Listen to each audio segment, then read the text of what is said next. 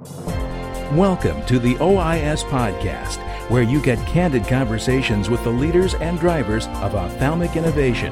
And now, here's our host, Tom Salemi. Hey everyone, welcome back. This is Tom Salemi. Got some really cool news for you. One of you folks, more than likely, was our 100,000th podcast listener this weekend.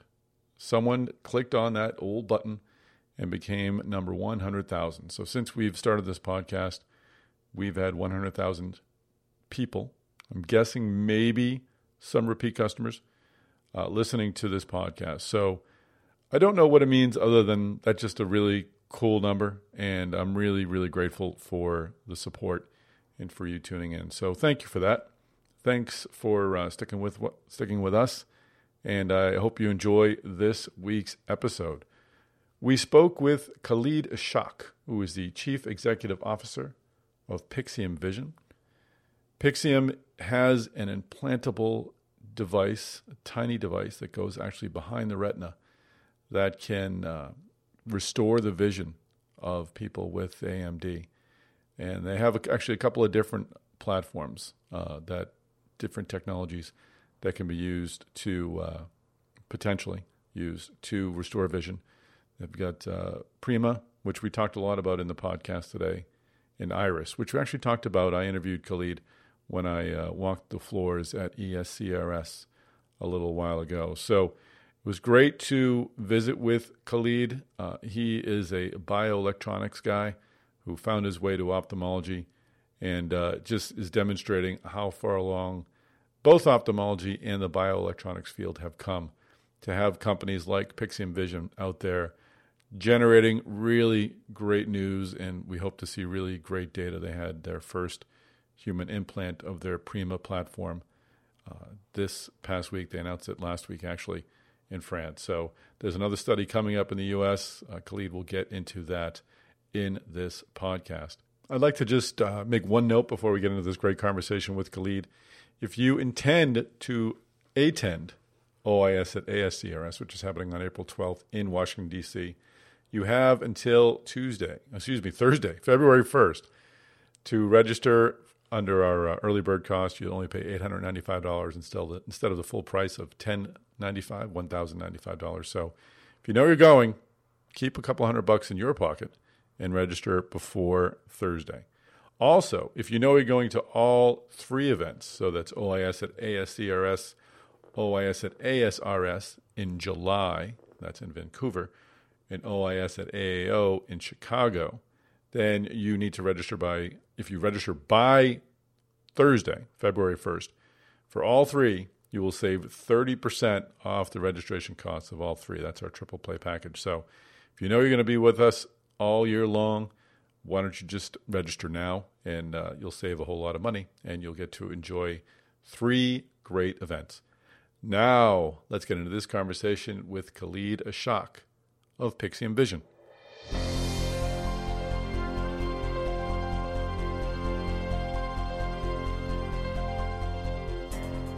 Khalid Ishaque, welcome back to the podcast.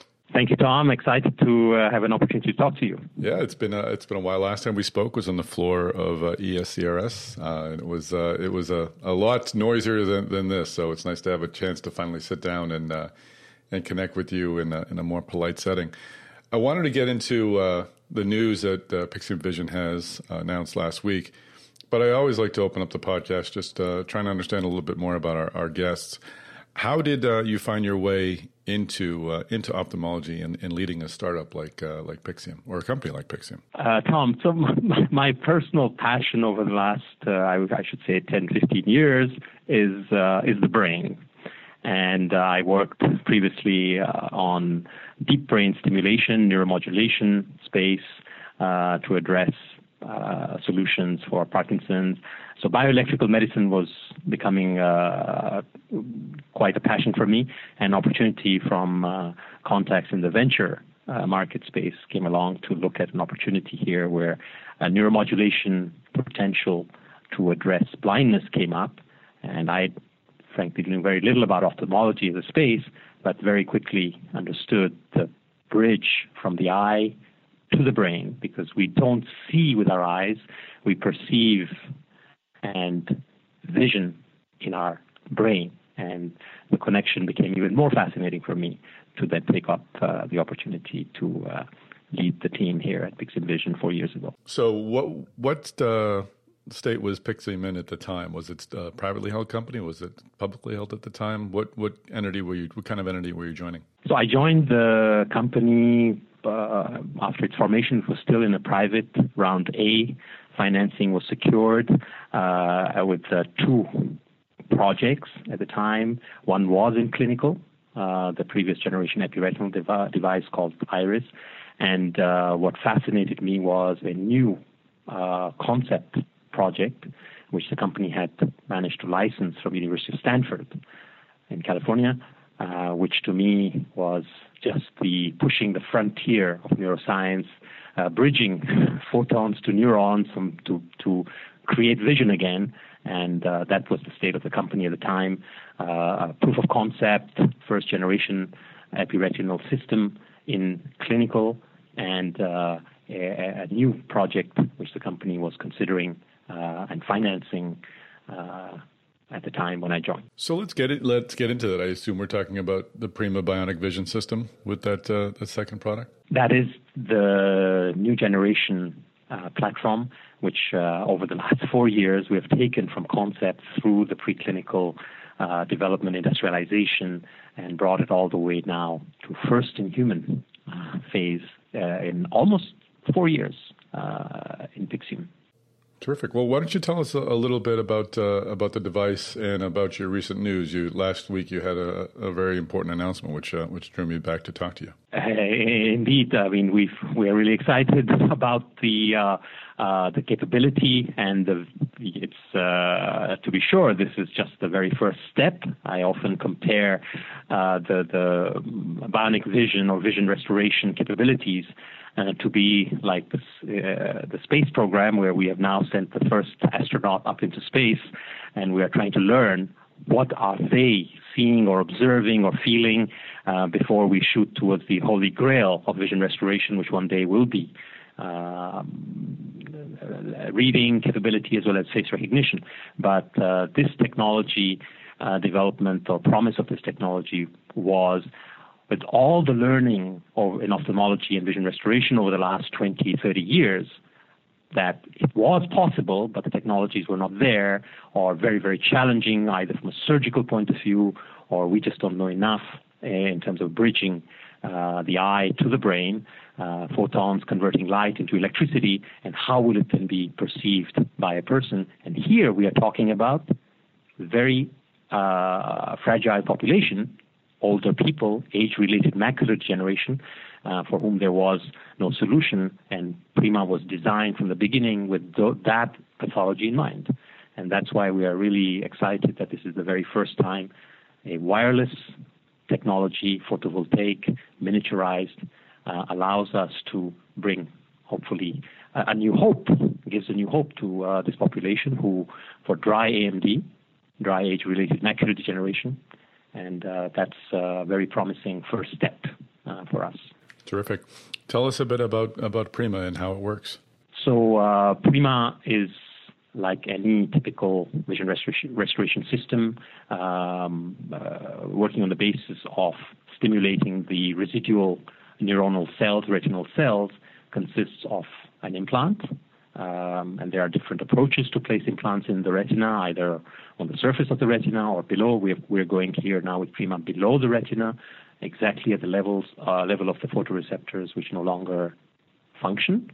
And then there are external components, uh, a pair of glasses with a camera and a pocket computer, uh, which then wirelessly connect to the uh, implant uh, to transfer uh, external visual scenes uh, through the implant and then reestablish the connection to the residual neuronal cells to start talking to the optic nerve and then transmitting it to the brain. And that's the basic principle here. The difference being that we have no wires with the implant. Uh, that brought the challenge of how are you then going to power it? Because to be able to stimulate anything with electricity, you also need to have a powering uh, um, uh, capability. The elegant solution here was, well, how about using a photovoltaic concept to power the device using near infrared light to create the energy uh, to power the device, which is the reason the per subject will have to wear a pair of glasses, which has a projector, mini digital projector built in to be able to communicate using near infrared to the microchip, which is like a miniaturized solar panel. Uh, I'm talking about two by two millimeter size microchip, which is only about 30 microns thick. Um, but the beauty is that we can place it underneath the retina and also take advantage of the residual pathway from the retina through the optic nerve to the brain. Um, camera then captures the images, which are processed by the pocket computer, and then using near infrared light, projects like a retroprojector onto this chip, which will then stimulate the subretinal, inner retinal cells, and then take up the more physiological pathway, hopefully providing uh, functional, useful perception to the patient. So the, the glasses both deliver the image that that is being seen and also delivers the, the, the power source to the device, to the implant? Exactly. So the idea was if you want to place something underneath the retina in the subretinal space uh, where the rods and cones have degenerated, plus the fact that the likely candidate is going to be uh, relatively old, uh, hence very fragile state. You want to do the intervention uh, without having cables or wires uh, coming out from underneath the retina. So hence light, near infrared light as a powering source became a uh, more elegant solution uh, on one side to speed up, accelerate the intervention, surgical intervention itself, and then uh, use the light both to power the implant as well as then using the light uh, in a smart algorithmics to be able to start stimulating the remaining retina of these people. So, and, pardon me for for re-asking the question, but the the the uh, the data of the image is able to be transferred over the infrared light as well. Absolutely. So wow. the that's amazing. Uh, computer, the pocket computer, is processing packets of information, and then through the digital mirror, integrated miniaturized digital mirror, integrated in the glasses, to transmit the visual information, simplified because you have with this microchip currently, uh, to be exact, 378 pixels. So we are communicating and sending information using light pulses to stimulate those 378 uh, electrodes. Where the beauty, it's a little detail, but very, very important detail, that each one of those pixels has its own return path, a local return path, uh, which makes, uh, which enables the possibility to provide more precision on which cells and which area you want to stimulate without creating overlap crosstalk between uh, having a return path too far away. And it, this is a basic principle of bioelectrical stimulation, where you do current needs to go somewhere, but the, the design of Prima allows us to maintain and activate individually each uh, of those pixels. Please, if you would describe the uh, the implantation process. What is that procedure like? So it's uh, implant procedure. It's uh, a, a, very typical um, uh, vitreoretinal surgery procedure um, with a vitrectomy is part of the procedure, which is then required, uh, and the surgeon will for a two millimeter by two millimeter implant, uh, will first create a, a small sclerotomy, a little bit larger, to accommodate the holder of the implant, uh, as well as a retinotomy to be able to then almost place or even in potentially in the future inject, uh, depending on the size of the chip. Currently, we're using two by two millimeter chip, uh, and uh, in order to do that, uh, he's creating a uh, retinotomy outside of the atrophic zone. We are dealing, uh, maybe I didn't wasn't very clear. We are targeting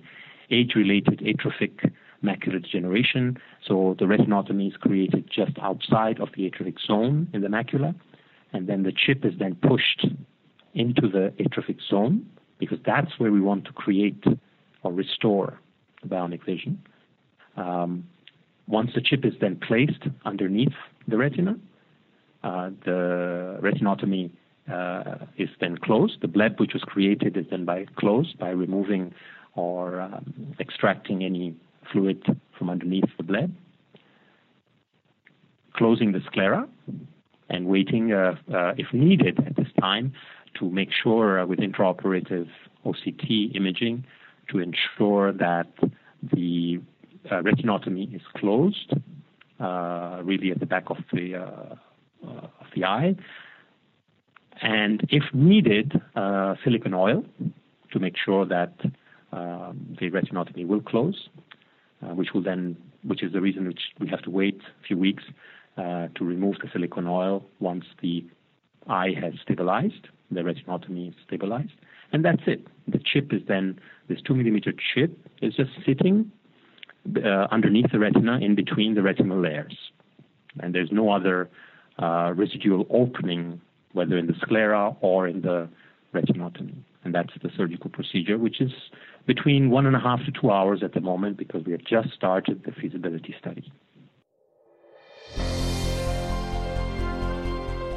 We'll take a quick break, if you don't mind, from this conversation to uh, ask you a few favors. Number one, please subscribe to the podcast if you haven't already. We'd love to just be able to send this thing right to your listening device. So if you're listening to it now, take a look at the icon. You'll see a subscribe button. Just push that two or three times. And from here on in, you'll have OIS podcast sent directly to you. You won't have to go looking for it. Also, if you enjoy this podcast, and I really hope you do, and thank you again for the 100,000 listens, that's just a great, great milestone. Give us a ranking on uh, either SoundCloud or iTunes or whatever platform you're listening to. That helps other folks find the podcast. Also, feel free to reach out directly to me. My email address is tom at healthegy.com. That is the word health followed by letters E G Y.com. Healthegy is the producer of the OIS events and this podcast. Just tell me what we should be talking about and who we should be talking to. You can also reach me on Twitter. My handle is at MedTechTom, or you can reach us at uh, OIS at OIS Tweets, which is pretty simple to remember. So that's it, folks. Thanks again for all your support. And now let's get back into this conversation with Khalid Ishaque is it possible or will it be necessary to it, will one does one chip do the job or, or do you see multiple chip, chips being implanted uh, maybe not at this, this, time but in the future uh, very good question tom uh, this this very much uh, depends uh, also on what the first uh, feasibility studies will show us we believe the, the, original concept of this whole modular design of these subretinal chips um, gives us the, the, the, possibility to implant multiple chips uh, in the future to enlarge the visual field. Um, but that will be defined uh, down the road how to place those chips, how to secure multiple chips in place. Uh, right now, we're starting with uh, a single chip to bring the first in human proof of concept that this is indeed feasible, it is safe, uh, to do that, and we are able to elicit light perception again from uh, these aged population uh, participants in this study. Where was this procedure done? So the, the, there are in fact two parallel studies we are pursuing in feasibility. The first one is in Paris, Fondation Rothschild Hospital, and uh, Hospital Quinze-Vingts. In hospital, these are two related uh, hospitals here in Paris, where the surgery and the patient uh, re-education will be done. So technically, it's a single center study in Paris, and we await to start a similar five-patient early feasibility study also in the U.S. at uh, University of Pittsburgh Medical Center over the next couple of months. And how long will these uh, trials, will these studies go on for? When when do you anticipate reporting some some data on its performance? So these are parallel studies, uh, staggered, let's say, a little bit. The European study is a little bit ahead. Um, up to five patients will be implanted here in Paris. Uh, we have already reported on the first one. Uh, additional patients also have been implanted, and they will be following their activations over time. And these Paris patients will be followed for uh, initial interim point will be six months safety measurement. Over a longer period, of course, for safety, these patients will be followed for up to 36 months. But the six-month data point and assessment will allow us to potentially proceed to the next pivotal phase in Europe for CE marking for a larger multicentric European study uh, to start next year. The U.S. study, starting in a couple of months, five patients again um, per protocol, will be followed for at least one year before the next pilot phase in the U.S. FDA pathway uh, can be planned. So, what is the origin of this technology? And I'm wondering how how many iterations you went through to come up with the uh, the infrared system for, for both powering and, and, presenting the images. Was that always the plan, or, or did you uh, did you have a, a, lot of other prototypes that, that took different approaches before discovering this one? very, very uh, relevant question here, given the history, as I mentioned earlier, that the company um, had has the experience with the previous generation also of an epiretinal wired concept uh, treating retinitis pigmentosa patients. And this technology was developed from the beginning to figure out uh, using infrared technology to power the device and avoid or, or uh, eliminate the challenges associated with much larger wired concept and more complicated surgeries. So even the surgical intervention was designed uh, keeping in view the patient population which we wanted to address, which are much older, hence potentially sometimes even contraindicated to general anesthesia. Um, so the idea was first figure out a, a, surgical technique. Can we actually put the chip where we want to put it without uh, significant risk to the residual peripheral vision of these uh, AMD patients? As far as powering the device, this frankly was a concept uh, from the beginning, but you know how to prove it. We went through all the iterations more during the animal uh, preclinical testing phase, both in vitro and in vivo, uh, to prove the concept that by shining a light on this chip, you will be able to trigger uh, activity of the neuronal cells but it was a theory or just proven on the bench. And unfortunately, there is no animal model which would allow us to uh, really confirm. So everything has been designed at this point to first demonstrate safety, that the surgery is feasible, and then through indirect measurements, we were able to say, well, something will arrive in the brain, uh, but Obviously, no animal is able to tell you what they perceive, so there were always these proxy tests which were being done using near, near infrared. The origin of the technology, again, is Professor Daniel Palanker and his team at University of Stanford. And he's been working on this concept number of years, uh, patented the technology at Stanford, which Pixium licensed, and, but then all the industrialization, and continuous partnership with Professor Palanker and his team, as well as Vision Institute in Paris here, to develop the whole system and the algorithmics and the goggles and uh, all the regulatory and comply to the regulations. We went through all that over the last four years. Uh, it's a small company. We cannot do that all on our own, hence the global ecosystem. Um, but the invention of the original concept was very much a uh, Stanford project, uh, which Pixium partnered to industrialize. And over this relatively short period, I don't know what your experience of such complex class three and jargon of uh, implants is, to bring from concept to um, first in human. In, uh, in my experience, was very short, but in ophthalmology innovation, I don't know if what would be your experience to bring such uh, potential technology uh, in this period um, is uh, relatively fast.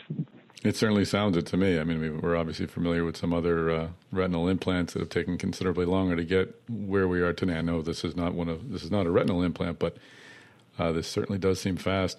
When, when we spoke uh, in Copenhagen, we talked about uh, Iris 2, which is your first generation. Uh, or am I looking at it wrong? How, how, should we look at your portfolio now of, uh, of products?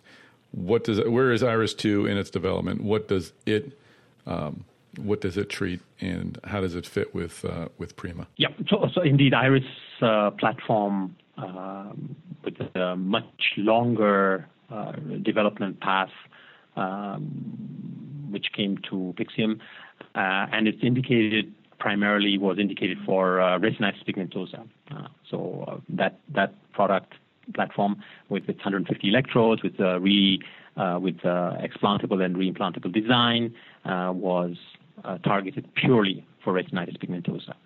And we presented at the Eye and the Chip in September uh, results of the uh, at six month point of 10 patients uh, demonstrating uh, benefits, both visual function and functional vision, patient reported outcomes.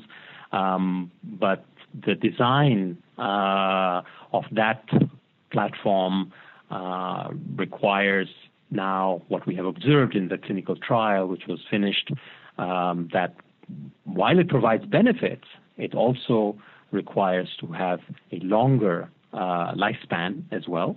Uh, even with the reimplantable design, it's something which we continue to look at on how to improve that. In parallel, we of course have the new generation, which was Prima, and the choice for us is always, as a company, quite a strategic choice between two products, two pathologies, two geographies, Europe and North America. This is kind of a very challenging for a small startup company to uh, to handle.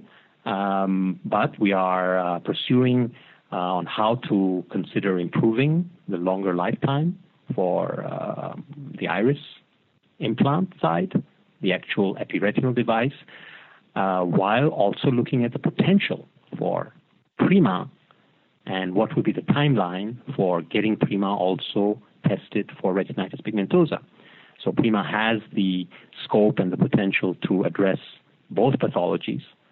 So in, in terms of our development priorities, we will see uh, whether Prima as the new generation at some point uh, would also supersede and hopefully provide benefits uh, greater than what we were able to demonstrate with um, the Iris platform. How uh, are you how well you capitalized right now? How much capital do you anticipate you'll need to to carry these these projects forward, and, and where does that money come from? Sure. So Pixium is uh, listed on the Paris Stock Exchange since 2014, which was the way for us uh, from the uh, private phase when I joined the company to uh, list the company to raise sufficient capital to execute these two projects uh, in parallel. Um, so right now, starting 2018, we are uh, financed to execute both the French feasibility study as well as the U.S. feasibility study. And uh, subject to those results, uh, taking us to somewhere second quarter of next year, we will then decide of what is required for the pivotal European study, at least, to finance, because that will be running a bit faster than the U.S. pilot phase. Um, so the European study is estimated uh, will cost in the range of 25 million to bring the product to CE mark stage for dry AMD indication.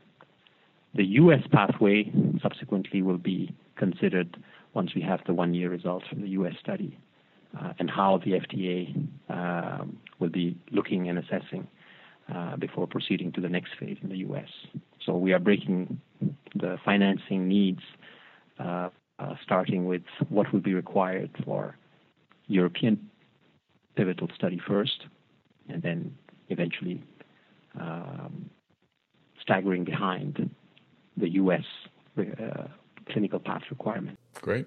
Just finally, you're uh, you you've been in bioelectronic medicine for a number of years. Uh, have you? How has the the whole field developed? We're obviously hearing a great deal more of it, but I wonder how you're feeling that impact day to day as the CEO of a company. Are you getting more uh, replies to to messages that you would have left before because people recognize what you're doing? Or are you finding patients being more receptive to to these procedures. How how is the uh, feeling toward this sort of technology and this sort of medicine uh, changing? Uh, the the world of bioelectric medicine, the more known fields or applications and benefits which has delivered already, we can talk about the cochlear implants to help. Uh, uh, the, the, the, severely deaf people to hear again, which used to be implanted at the beginning in adults and now are being implanted in children so that they grow up almost hearing normally, to deep brain stimulators for uh, Parkinson's disease uh, or other movement disorders, and even moving towards treating uh, more chronic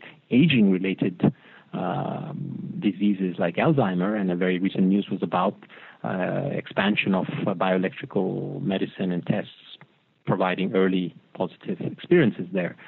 So, but at the same time, uh, there is still this science fiction aspect. Often, the general public would ask, that is it even feasible, right? So, what we are demonstrating with the advances in enabling technologies like miniaturization, like imaging, uh, understanding the cellular pathways, uh, understanding the brain, uh, that what was once considered impossible is becoming possible.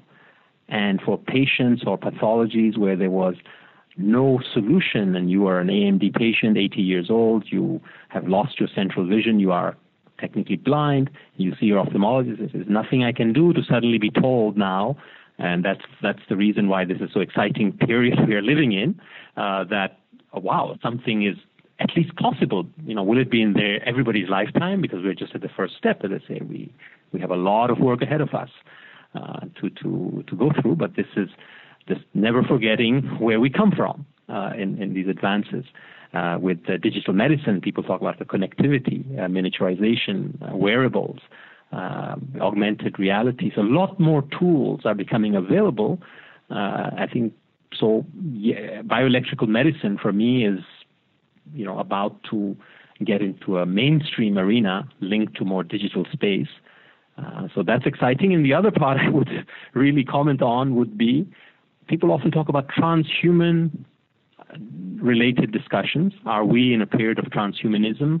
Are we also talking about augmenting humans?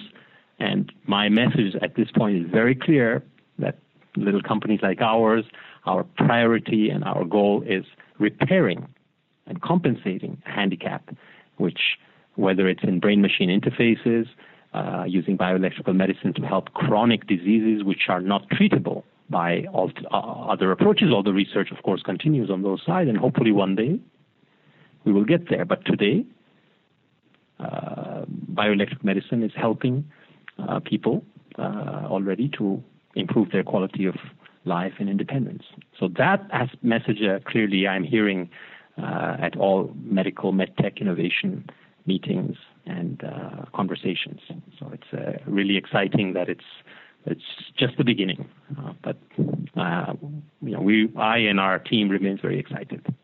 Excellent. Well, th- you should be excited. You've got uh, that's a great bit of news this week, and we'll look forward to hearing more about the uh, the U.S. study and uh, and tracking your progress. Please join us on the podcast again sometime soon. Thank you so much, Tom, and uh, look forward to that. All right, we will wrap it up right there. Khalid Ishaque of Pixium Vision, thank you so much for bringing a little bit of science fiction to the OIS podcast.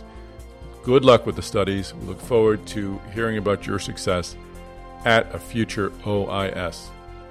OIS podcast listeners, once again, thank you so much for your support. Thank you for the 100,000 listens.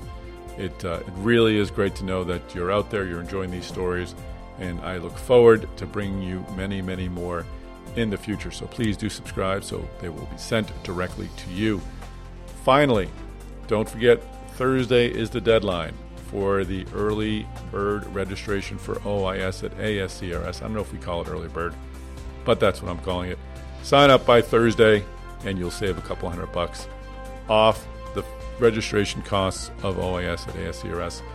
Also, if you want to attend all three events and save over $1,000, then sign up for our triple play package and you will uh, get registrations for OIS at ASCRS, OIS at ASRS, and OIS at AAO. So sign up now. I hope we'll see you at all three events. and tune in next week. Another great tale of innovation on the OIS podcast.